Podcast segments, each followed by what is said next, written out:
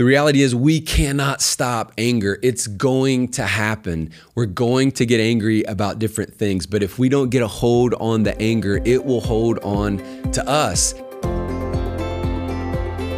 Hello, and welcome to the Trent Stewart Leadership Podcast. I want to help everyday leaders make every day count.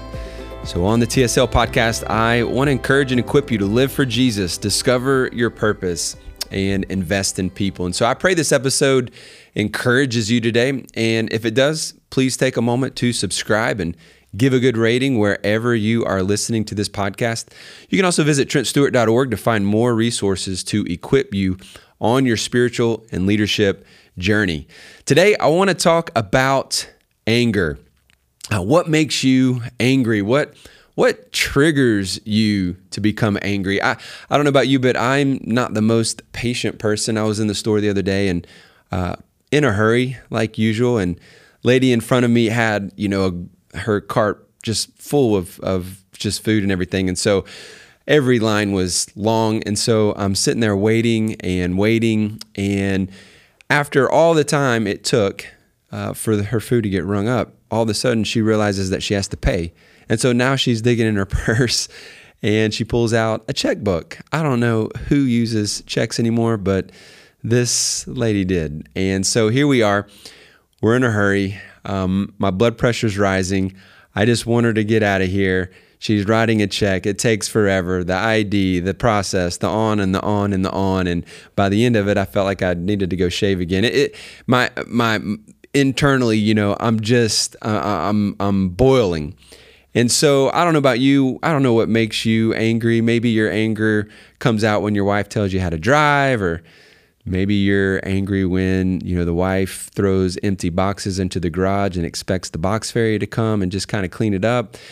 I don't know if it's politics, gender, your kids. At the end of the day, anger is inevitable. I mean, we're all going to experience anger on some level.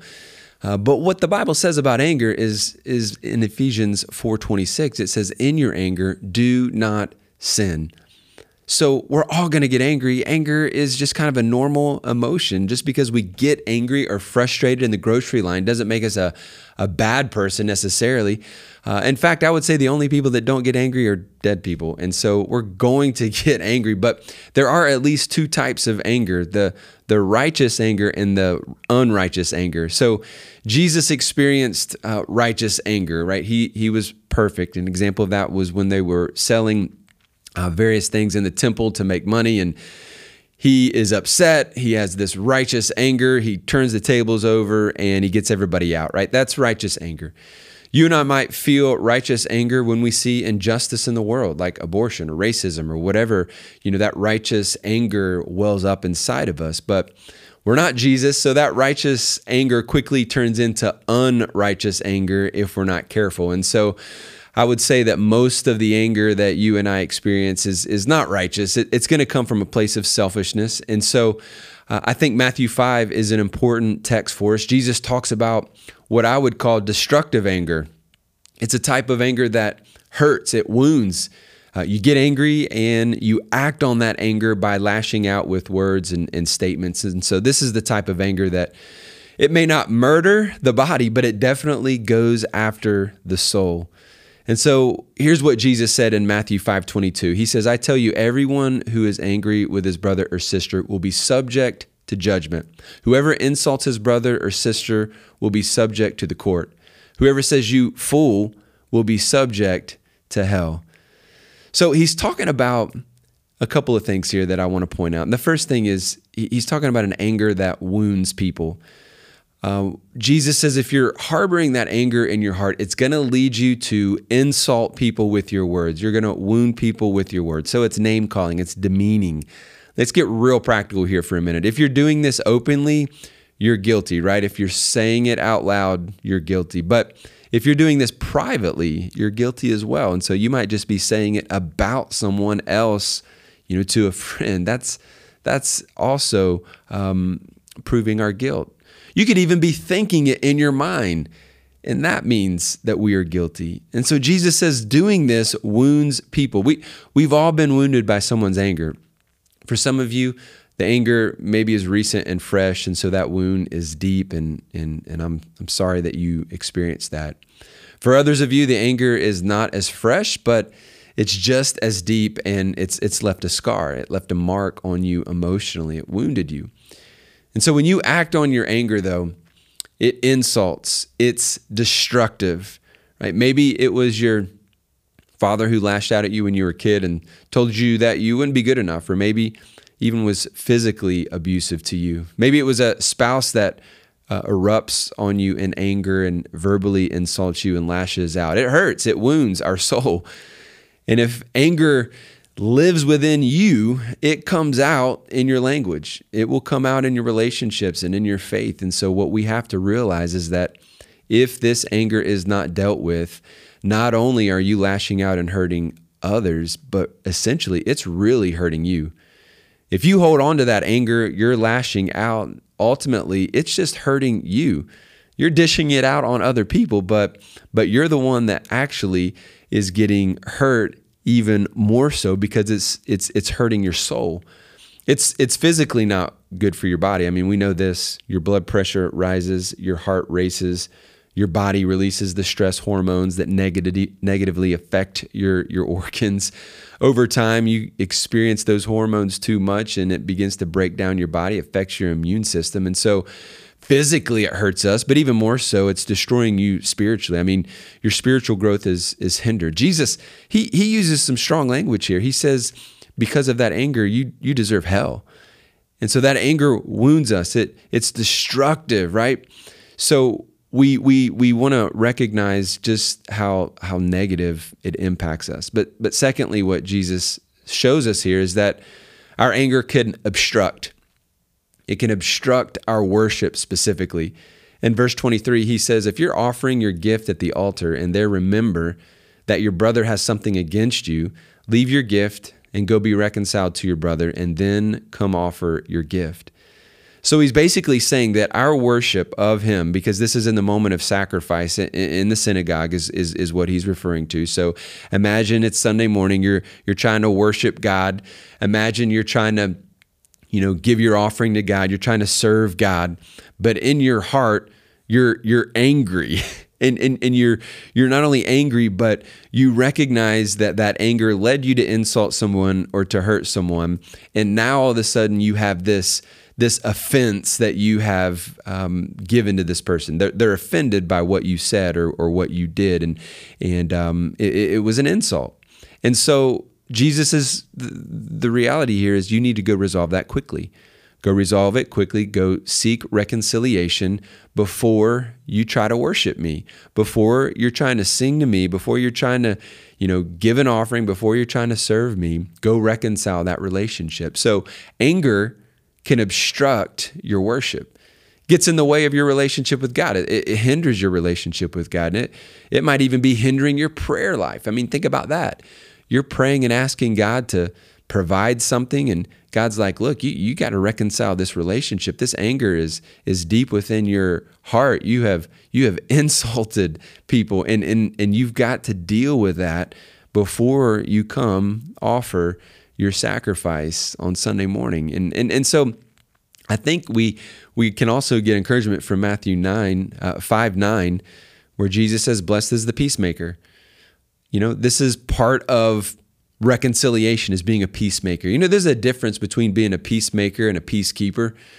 If you're a peacekeeper at the office, you're going to avoid conflict. You're going to avoid hard conversations. You're going to just tend to sweep everything under the rug, your feelings and all the different things that are going on. You're not you're not going to want to deal with the challenges that are in relationships. That's a peacekeeper. And that's unhealthy for your business. That's unhealthy for your leadership. It's unhealthy in your marriage to just try to avoid the hard conversations. Jesus says, Blessed are the peacemakers. And so a peacemaker is somebody that takes the first step, they go the extra mile. You can stick your head in the sand and try to avoid problems, but they won't get better. They're just going to get worse. I think the healthiest person in the relationship is usually the one that takes the first step. And if your spouse is always the one that has to come to you first and apologize, you, you aren't leading, right? So you want to take the first step. Um, people, you know, tend to look back on situations at work. They look back on situations and problems that they have and how they avoided hard conversations. And I've never heard someone say, you know, I really just had that difficult conversation too soon. Um, I usually hear the opposite. I hear the opposite statement, which is, I should have had the talk sooner. I should have gotten it off my chest sooner. I should have uh, not procrastinated and ignored the issue. I, I should have dealt with it sooner. And so I think if you don't seek reconciliation, if you just try to ignore it at the office, at home, at church, it's going to obstruct your worship. It's to it's to hinder your growth and it will definitely affect your leadership. He says be a peacemaker, restore the relationship. Now, listen, we can't stop anger. It's to come. So we have to prepare ourselves for this and, and, and we have to begin to do things and develop skills now to overcome um, the responses that we have that, that are going to damage others and destroy you personally. And so we don't try to stop the anger, you have to tame the anger. So we don't want it to win uh, because when anger wins, you lose.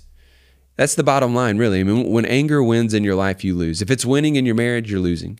If it's winning in the office, you're losing. If it if it's winning in your heart and your mind, you're losing. So what do you do with your anger? Let me get really practical. I'm going to give you one thing today and then in the next episode I'm going to give you a few more.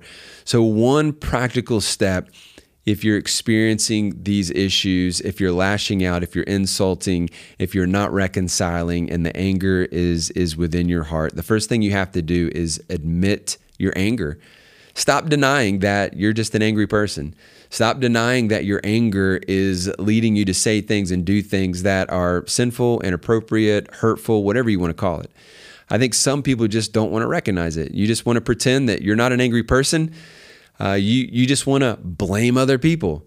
That person made me angry. You know, I hear that all the time from people. Well, I wouldn't have gotten angry, but he pushed my buttons or she pushed my buttons or you know, they triggered me in this area. And and I want to encourage you to take responsibility for your actions. Take responsibility for your own emotions because no one can force you to insult someone else. No one can force you to scream and to yell. No one can force you to act on your anger.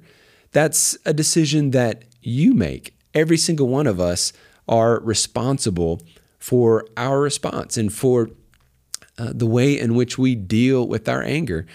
Uh, you might be one of two people when it comes to anger. You, you might call this person the volcano. The volcano is the person that gets triggered, and as soon as that anger hits them, you know, they blow up. You know, it's a quick fuse, it's a quick lash out. They want to dominate the conversation. They're loud, they're proud. And so that's that's someone who is a quick fuse. And then another group are, are, more likely to be called just like a pressure cooker. You know, the pressure cooker just takes time, it builds up pressure and takes a while to cook the food, right? And so this might be the more passive aggressive person in the room. Um, they tend to be maybe a little bit more self-righteous because you know they may not get loud um, and become expressive like someone who, with a short fuse. They're they're more subtle, and so you look cool on the outside, uh, look calm on the outside, but on the inside you are pressure cooking man it is it is rotten like it is it is inside of you building up and you are angry and so Inside the pressure cooker, it tends to fester and simmer. They hold on to that. So, sarcasm is a big part of their daily routine. You know, they'll use sarcastic statements. I'm sorry, but not everyone can be as perfect as you. Um, are you always going to be this crazy? Are you always going to be, you know, this difficult? Those types of statements, um, you know, are are the sarcasm that comes out and and um, I'm not insulting you. I'm just describing you, right? Those type of, of statements that they, you know, sounds kind of funny, but really kind of pull back the layers of a, a deeper issue there. Passive, passive aggressive people, they can get sneaky with that anger. They can say one thing, but do another. Uh, they don't want to show that they're mad. They just want to get even. Um, so I think that's very damaging in your marriage. It's very damaging in the office. And if you're going to hold on to that anger in that way, what happens? It becomes a sickness that begins to grow and fester. It's almost like a cancer uh, that makes you cynical and bitter and even maybe even depressed and never happy at work and there's always a problem, there's always an issue, and you're always talking negatively about people. And it just becomes a, a, deeper issue and causes other problems because you simply just don't want to deal with the reality that you're an angry person and you're not processing it in a healthy way. And the problem with the pressure cooker is that eventually it will blow up. One day the sarcasm ends something happens, all the barriers are removed, and then you turn into the volcano and just blow up, right? And it's worse than the typical volcano person because this has been you've been holding on to this for, you know, 10 12 15 however many years right? And so it's a it's a bigger issue and someone's like wow what what's going on with them? And it's like well they haven't been expressing themselves uh, well in a healthy way. They you know that this has been building up and they've been, not been having the the peace maker conversation. And so it finally just blows. I, I hear married couples talk about their problems and the guy says all of a sudden she just freaked out or the maybe the wife says all of a sudden he just exploded and he's usually quiet or whatever. And that's that's usually the result of somebody who's been holding it in for years. And so let's admit that we have an anger issue right? Let's stop uh, denying that it is there. And so to recap Anger is inevitable. You're going to experience it. So you need tools, you need skills to overcome it. We know that anger wounds, it can hurt, it can insult. Jesus says we're guilty if we do that. He says our anger can obstruct our worship, right? So we've got to reconcile these relationships in our life. This all comes back to our spiritual health. And if we let anger win, you will lose. So admit it today. Confess it to God. Admit it to a spouse, right? Admit it to someone that you have hurt. Seek that reconciliation. And if you do, you will make today count. Hey, listen, I pray this episode encourages you. I pray that it equips you to live for Jesus. I pray that you will find purpose and that it will encourage you to invest in other people. Hey, I would love for you to visit trentstewart.org, find more resources, um, and I would encourage you also to subscribe on the website. If you do that, you're going to get show notes and reminders of when the episodes, uh, new episodes drop. And then also, if you subscribe, you'll get the TSL 5. That is a free resource that's going to be emailed to you directly every other week with five great uh, opportunities for you to grow and to just to get further encouraged and equipped. If you subscribe online, you're going to immediately get a resource that I'm calling the Life Assessment Tool. That's a resource that is going to help you evaluate the seven major areas of your life and really help you kind of get a grasp on who you are, where you're at spiritually, emotionally, physically today. I'd love for you to connect with me on all social media platforms. Trenton Stewart is where you can find me on Twitter, Facebook, Instagram. Appreciate you listening today. Can't wait till next episode as we continue this conversation on overcoming anger. Thanks for listening, and as always, make today count.